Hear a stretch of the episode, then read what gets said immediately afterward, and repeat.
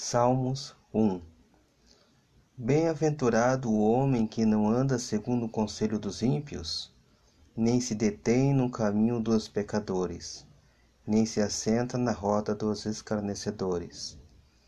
Antes tem o seu prazer na lei do Senhor, e na sua lei medita de dia e de noite.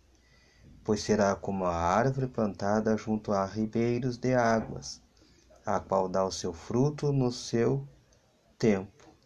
As suas folhas não cairão, e tudo quanto fizer prosperará. Não são assim os ímpios, mas são como a moinha que o vento espalha. Por isso os ímpios não subsistirão no juízo, nem os pecadores na congregação dos justos, porque o Senhor conhece o caminho dos justos, porém o caminho dos ímpios perecerá.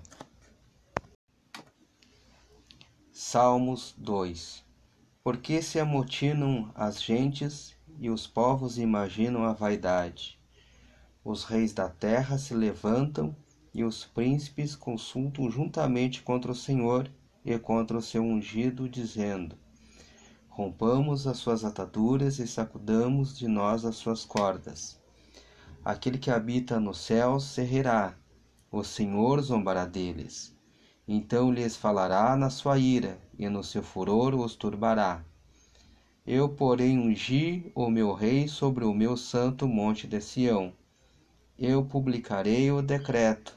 O Senhor me diz: Tu és meu filho, eu hoje te gerei.